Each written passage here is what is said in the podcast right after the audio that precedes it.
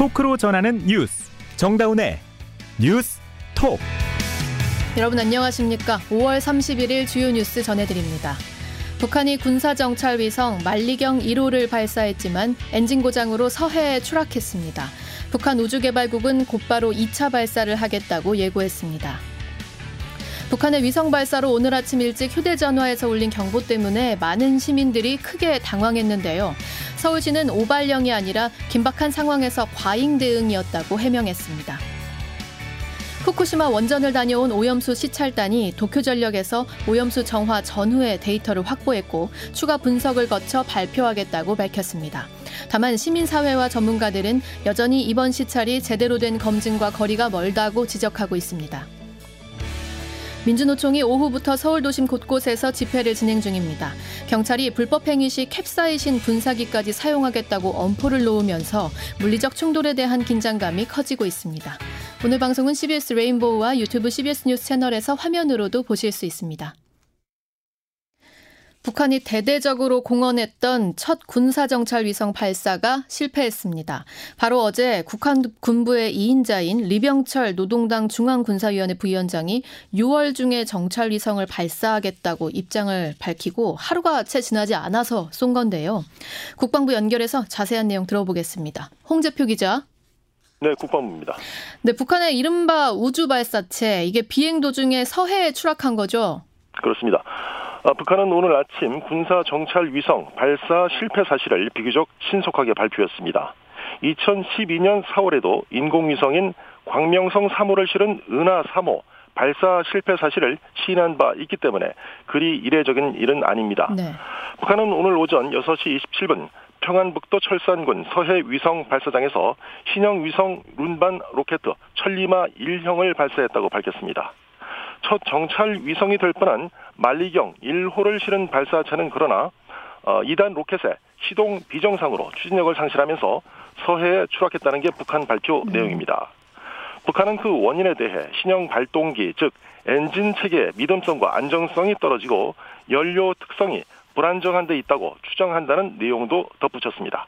우리 군 당국도 어, 북한 우주 발사체 발사와 중도 추락 사실을 거의 실시간으로 파악하고 대응 태세에 돌입했습니다. 음, 그래서 우리 군이 즉각적으로 인양 작업에 나섰다는데요. 지금 현재 상황이 어떻습니까?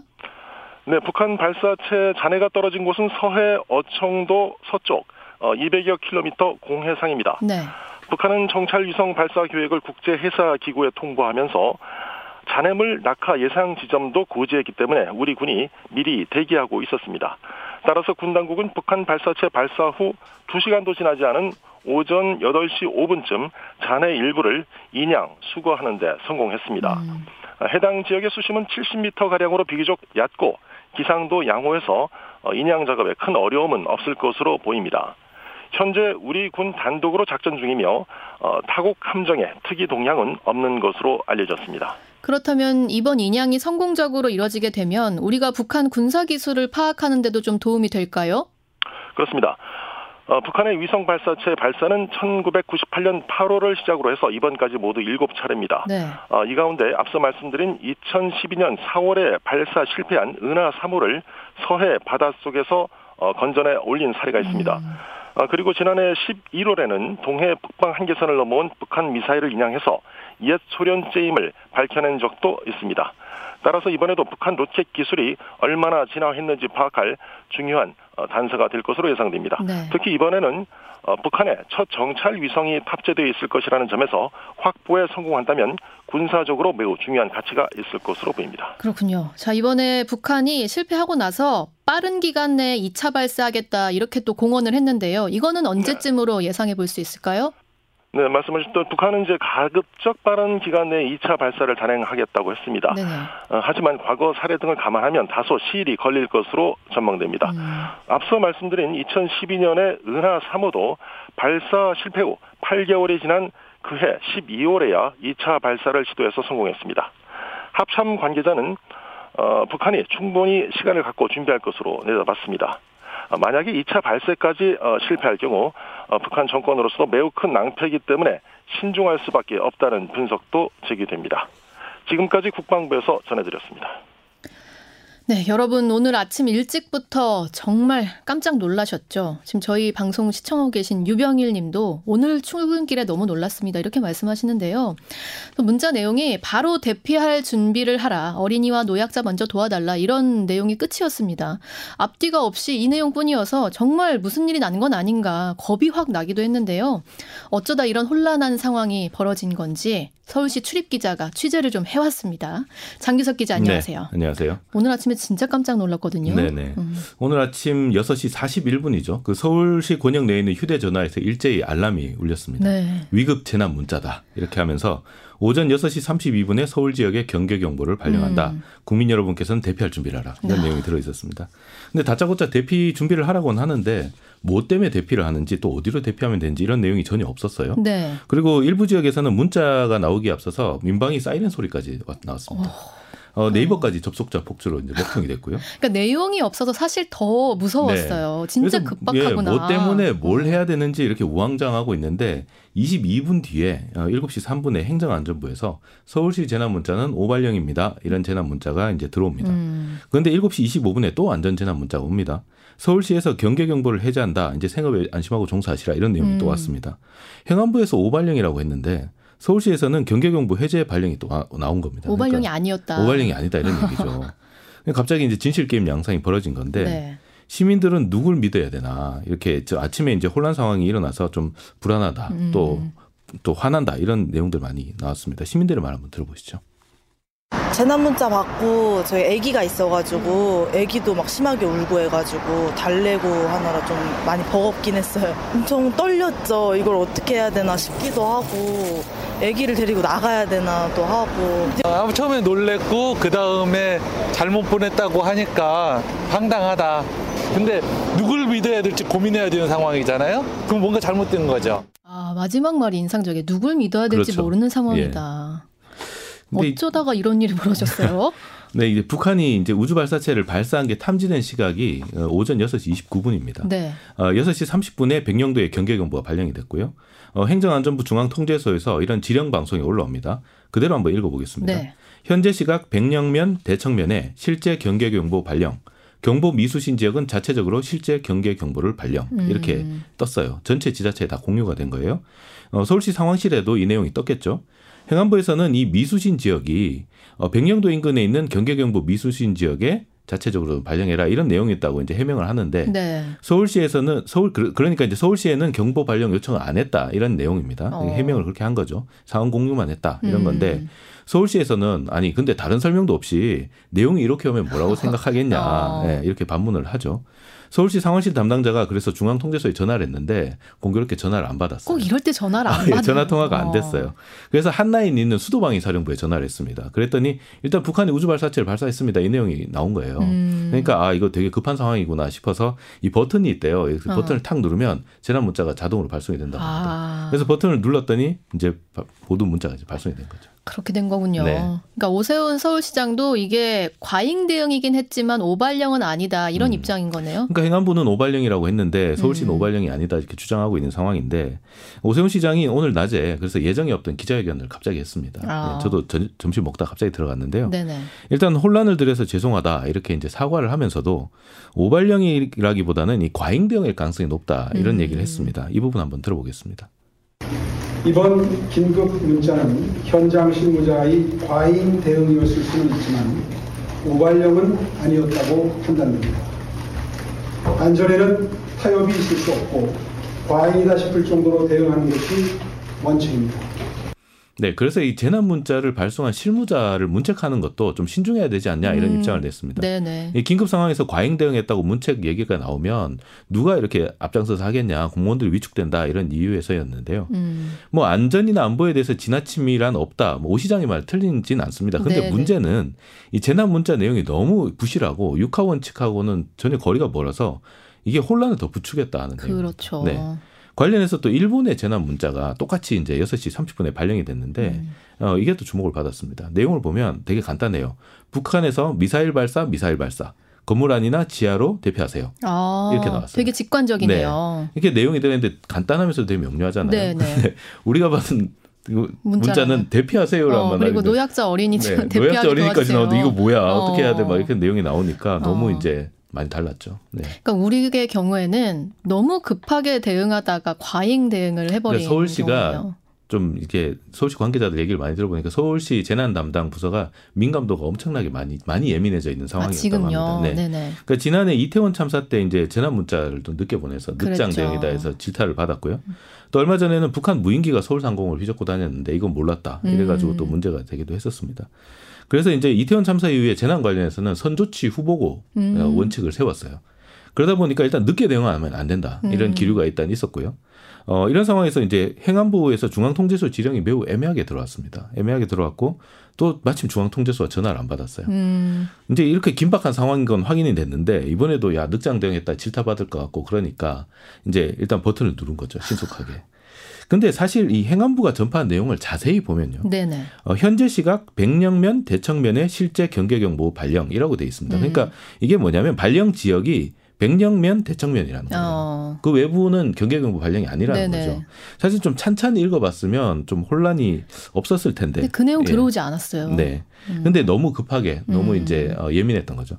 그래서 결국 이번 사태를 보면서 실제로 서울에 미사일이 떨어지는 상황이면 정말 로 어떻게 됐을까. 네네. 네. 혼란까지 가중돼서 정말 아찔한 어, 음. 그런 생각이 들었는데 좀 빈틈없는 대응이 되도록 이번 일을 계기로 좀 대책을 좀 확실하게 그러게요. 세워야 될것 우리가 전시 상황이라는 걸전 네. 이제서야 깨달았는데 네. 그에 대한 대응이 안 돼 있었던 게 아닌가 싶습니다. 네. 장규석 기자였습니다. 우리도 혼란스러웠지만요. 이 북한이 우주 발사체를 발사한 직후에 일본 오키나와에도 한때 대피령이 떨어졌습니다. 이 일본과 미국 정부는 북한의 이번 발사에 대해 강력히 규탄하면서 도발 중단을 촉구했습니다. 임미영 기자가 보도합니다. 북한 우주 발사체 발사 직후인 오전 6시 28분 일본 오키나와의 미사일 경보 시스템인 제2경보가 발령됐습니다. 북한으로부터 미사일이 발사된 것으로 보인다며 지하시설로 대피하라는 것이었습니다. 30분 후 발사체가 일본 상공을 지나지 않을 것으로 예상되자 대피령은 해제됐습니다. 하마다 야스카즈 일본 방위상입니다.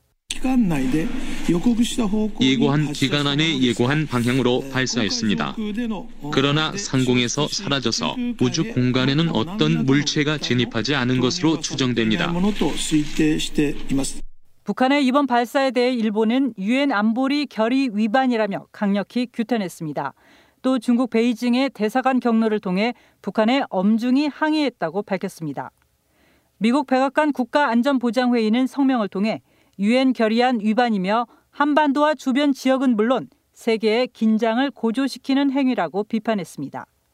백악관은 특히 이번 발사가 북한의 대륙간 탄도미사일 ICBM 발사와 직간접적으로 연결돼 있다고 지적했습니다. 그러면서 외교의 문은 닫히지 않았다며 북한이 협상 테이블에 나설 것을 촉구했습니다. 유엔은 사무총장 성명을 내고 탄도미사일 기술을 사용한 어떠한 발사도 안보리 결의에 반하는 것이라면서 이번 발사는 안보리 제재 위반에 해당한다고 밝혔습니다. CBS 뉴스 임미연입니다. 여러분은 지금 뉴스다운 뉴스 정다운의 뉴스톡을 듣고 계십니다. 지난주 21일부터 26일까지 후쿠시마 현장을 다녀온 우리 시찰단이 가서 본 내용과 시찰 결과를 오늘 발표했습니다. 관심이 뜨거운데요. 이정주 기자와 자세한 내용 나눠보죠. 자, 이 기자 안녕하세요. 네, 반갑습니다. 자, 시찰단이 현재 가서 어떤 활동했다고 이렇게 이야기하던가요? 어, 네. 그 지난주에 갔다 와서 이제 귀국한 지 한 5일 만에 브리핑을 열었어요, 오늘. 네네. 어, 저도 오늘 아침에 이제 정부 세, 그 청사에 갔는데요. 음. 어, 간단한 내용은 뭐 현장 확인했다. 네. 이제 이 말인데 음. 이제 유국희 시찰 단장이 이번에는 시찰 단원 몇몇과 함께 직접 나왔거든요. 음. 오늘 시찰 단원 전체 21명의 명단도 같이 공개가 됐습니다. 어. 네, 그래서 주요 내용은 네. 이제 뭐 오염수 방류 계획에 대해서 음. 이제 과학적이고 기술적인 검토를 추진하고 있다. 음. 그 과정에서 이제 한일 양국 정상회담에서 이제 합의가 됐으니까 네네. 이거 우리가 현장 확인하고 음. 그리고 이게 시찰이 맞는지 뭐 이런 걸 진행했다. 이런 내용입니다. 그러니까 뭐뭐 뭐 봤다, 뭐 ALPS 그 알프스라는 설비 봤다, 음. 뭐 K4 탱크군 봤다, 이런 거 뭘 뭘 봤다고 얘기는 했는데 사실 우리가 그게 궁금한 건 아니잖아요. 뭘 봤는지 궁금한 게 아니고 이 포인트가 뭐예요? 네, 이게 조금 그 알프스니 뭐니 이제 음. 알프스가 이제 그 도시바에서 만든 그 다핵종 제거 설비라는 이제 기계거든요. 음. 저도 이제 처음 들어 좀 찾아봤는데 이게 후쿠시마 원전 그 사태가 일어난 2011년에 동일본 네. 대지진 그 이후에 이듬해 만들어진 거예요. 음, 그러니까 방사 오염수에 섞인 방사능 물질 건너내는 거잖아요. 그렇죠. 음. 그 안에 이제 핵종이라고 하는 게 있는데 네네. 그게 뭐 한 200종류 돼요. 음. 나중에 그게 그 우리나라 우리 안에 있는 이제 혈액과 붙어서 음. DNA를 이제 떼내는 뭐 그런 역할 뭐 음. 전문가들 얘기하는데. 근데 가서 기계가 잘 있는지 보고 온 건 아무 의미 없잖아요. 그렇죠. 그래서 사실 그 가기 전부터 이런 논란이 좀 많았어요. 네네. 왜냐하면 어, 굴뚝에 연기가 지금 나는데 그 연기가 지금 배기가스거든요. 음. 그래서 배기가스가 오염됐는지 위험한지 보고 알아 했더니 굴뚝이 튼튼합니다. 어, 그러니까요. 뭐 이런 식의 이제 해석 어. 아니냐 이런 우스갯소리도 나왔는데 네네.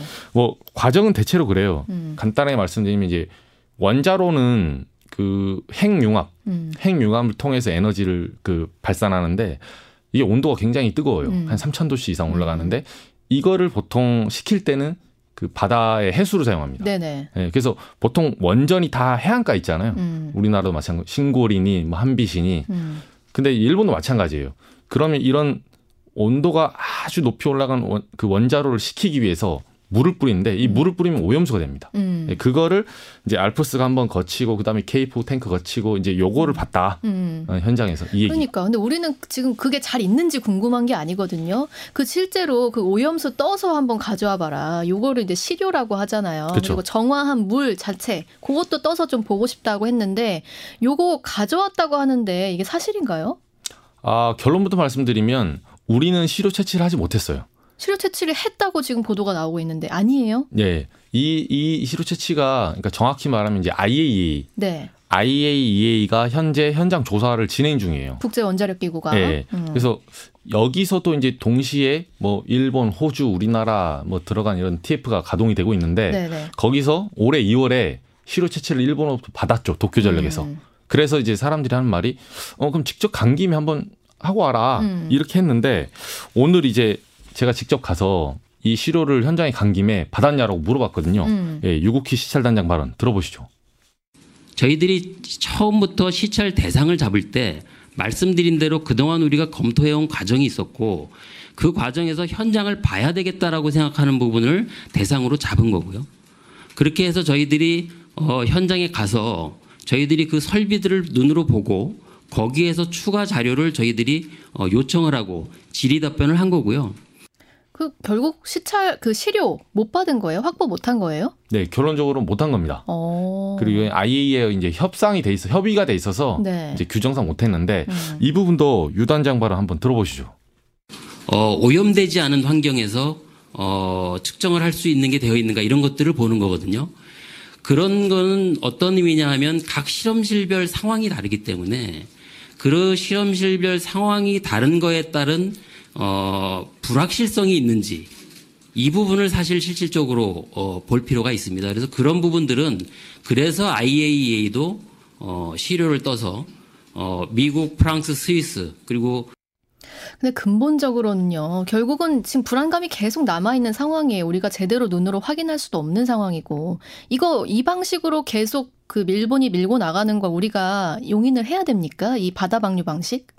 어, 이 문제를 이제 취재하다 보면 오늘도 물어봤는데 결국은 비용의 문제로 수렴이 되거든요. 음. 그러니까 바다에 이렇게 오염수를 뿌리는 거는 딱 봐도 쉽잖아요. 네. 이게 약 340억 정도밖에 안 된대요. 오. 근데 이 원자로 이제 방사능 핵종이라는 거는 반감기가 있거든요. 음. 그래서 일본이 이 보통 30년 정도 하는데 지금 12년 됐으니까 앞으로 10, 18년만 더 놔두면 안에 대신에 이제 부주 확보해야죠. 음. 그렇게 하면 이거를 좀 더 안전하게 할 수 있어요. 근데 음. 이렇게 하면 2조 정도까지도 비용이 늘어나요. 그런 비용 차이 때문에 해양 방류를 밀고 나갈 수밖에 없는 상황이고 우리는 그냥 용인하고 있다. 그렇죠. 네. 여기까지 이정주 기자였습니다. 자, 이런 상황입니다. 자, 시찰단 발표 내용 듣고요. 이 시민사회와 전문가들 사이에서 들러리만 섰다. 이런 비판이 터져 나왔다고 합니다. 어떤 이유에선지 김정록 기자의 보도로 자세히 알아보시죠. 오늘 시찰단 그 결과를 저희도 들으면서 정말 우려했던 대로 정말 일본 정부가 해양, 오염수 해양 투기하는 것을 들러리만 서고 왔구나라는 생각이 듭니다.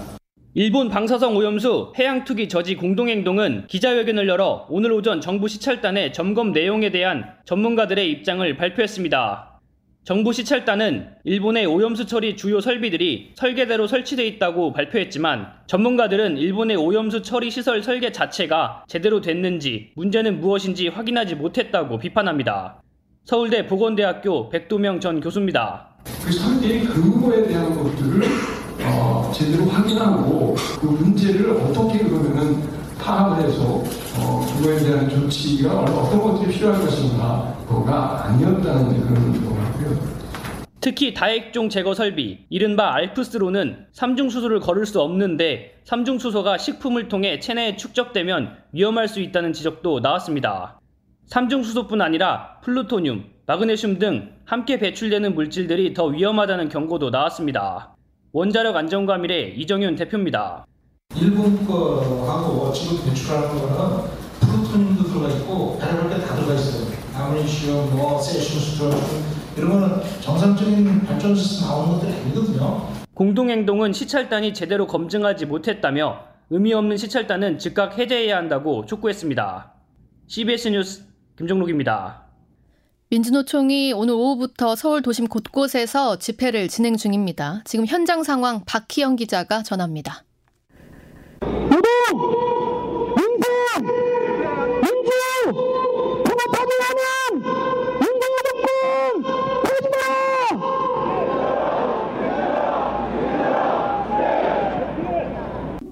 민주노총은 오늘 오후 서울 세종대로 일대에서 집회를 열고 노조 탄압 중지 및 노동계약 중단, 양회동 열사 죽음에 대한 정부의 사죄, 노조법 2, 3조 개정 등을 요구했습니다. 민주노총 양경수 위원장입니다. 윤석열 정권의 대행과 폭주를 막아야 한다면 그것은 우리들의 몫입니다. 모든 노동자들의 임금 인상을 위해 최저임금 대폭 인상 12,000원을 쟁취합시다. 나의 노동으로 배를 불리는 사용자와 조속하도록 2, 3조를 개정합시다. 건설 노동자들이 안전한 일터로 돌아갈 수 있도록 힘을 모아 건설 노조를 지켜냅시다. 그동안 경찰이 이번 집회에 대해 불법 행위에는 엄정 대응하겠다고 수차례 강조해 물리적 충돌이 우려됐습니다. 특히 이날 집회가 예정됐던 오후 4시보다 20분가량 늦게 시작하면서 신고했던 종료 시각인 5시를 넘어서도 계속 진행됐습니다. 이에 따라 경찰은 곧바로 불법 집회로 규정하고 해산 절차에 돌입해 5시 10분부터 강제 해산 경고 방송을 시작하기도 했습니다. 하지만 민주노총이 5시 20분쯤 집회를 마무리하면서 다행히 양측 간에 별다른 충돌은 없었습니다. 한편 오늘 저녁 7시부터 공무원 노조와 언론 노조, 건설 노조 조합원 1,800여 명이 청계천 인근 도로에서 야간 집회와 행진을 벌일 예정이어서 경찰의 대응 수위가 주목됩니다. CBS 뉴스 박형입니다.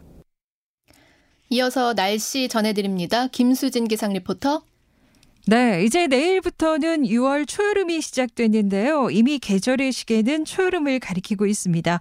오늘도 전북 정읍과 고창의 한낮 기온이 29.1도까지 올랐고 청주 28.9도, 서울 28.2도까지 오르는 등 서쪽 지역을 중심으로 25도를 웃도는 초여름 더위가 이어졌습니다. 6월의 첫날인 내일도 중부지방은 가끔 구름만 많은 날씨를 보이면서 오늘만큼 더운 날씨가 계속되겠는데요. 제주와 남부지방의 경우는 또다시 비 소식이 들어 있어서 내일 하루 한낮 더위가 주춤하겠습니다. 내일 정체 전선이 다시 영향을 주면서 오전에 제주와 전남, 경남, 남해안부터 비가 시작되겠고 오후에는 그밖에 남부지방, 밤에는 충청 남부로 비가 점차 확대돼서 모레 새벽이나 아침에 대부분 그치겠습니다. 예상 강우량은 경남과 제주도에 10에서 40, 그 밖에 남부에 5에서 20mm 안팎의 비가 내리겠는데요. 돌풍과 벼락을 동반하는 곳이 있어서 더욱 각별히 주의하셔야겠습니다. 또 오늘 밤부터 내일 아침 사이에는 중부 서해안을 중심으로 가시거리 200m 미만의 매우 짙은 안개가 끼는 곳이 있어서 교통 안전에도 유의하시기 바랍니다. 내일 아침 기온 서울 19도, 광주 18도, 원주 대전 16도로 출발해서 낮 최고 기온은 강릉이 30도까지 오르겠고 서울, 원주, 청주 27도, 대구 24도, 광주 23도의 분포로 중부지방은 오늘 오늘만큼 더운 날씨를 보이겠습니다. 날씨였습니다. 집회 시위법에 나온 정의를 보면요. 이 시위란 여러 사람이 공동의 목적을 가지고 도로, 광장, 공원 등 일반인이 자유로이 통행할 수 있는 장소 행진하거나 위력 또는 기세를 보여서 불특정한 여러 사람의 의견에 영향을 주고 제압하는 행위를 말한다. 시위는요, 불편을 동반해서 의견을 알리는 게 본질입니다. 이 정부 여당에서 물대포와 캡사이신 분사기까지 거론하면서 제압하겠다고 하는 게 좀 권위주의 정부 시절로 회귀하는 게 아닌가 싶어서 우려스러운 마음이 드네요. 오늘 정다운의 뉴스톡이 준비한 소식은 여기까지입니다. 저희 내일 다시 뵙죠. 고맙습니다.